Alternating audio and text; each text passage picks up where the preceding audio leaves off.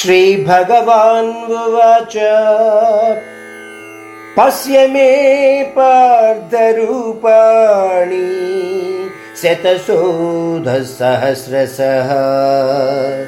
नानाविधानि दिव्यानि नानावर्णाकृतीनि च पश्यादित्यान् वसून् रुद्रान् अश्विनौ मरुतस्तथा। बहून्यदृष्टपूर्वाणि पश्याश्चर्याणि भारत। इहैकस्तं जगत्कृत्स्नम् पश्याद्य सचराचरम् मम देहे गुडाकेश यच्चान्यद्रष्टुमिच्छसि। न तु मां शक्यसे द्रष्टुम् अनेनैव स्वचक्षुषा। दिव्यं ददामि ते चक्षुः पश्य मे योगमैश्वरम्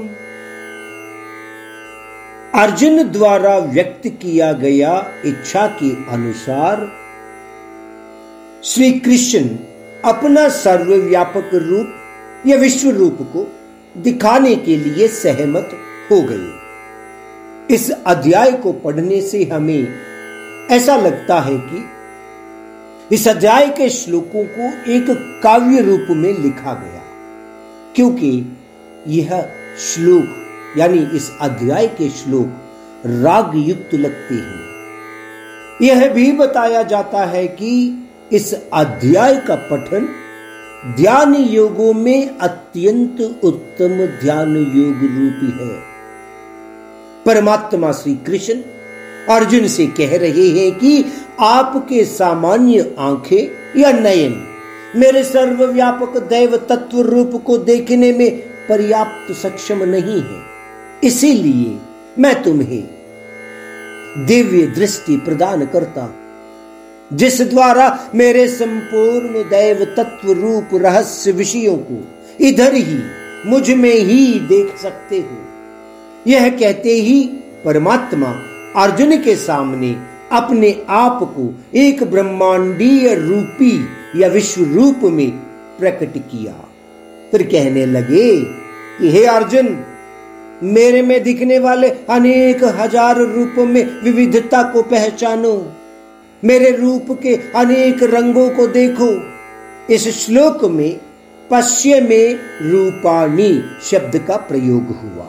यानी दिखने वाले अनेक विविध रूपों में ना दिखने वाला मेरा सर्वेश्वर और अनंत तत्व को पहचानो अर्जुन।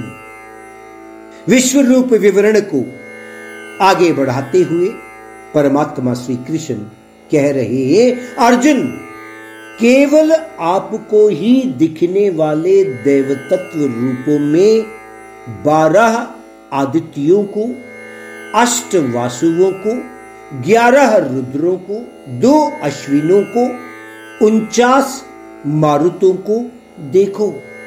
पांचवा श्लोक में भी पश्य शब्द का प्रयोग हुआ। यानी इन रूपों में स्थित मेरा दैव तत्व को पहचानो अर्जुन।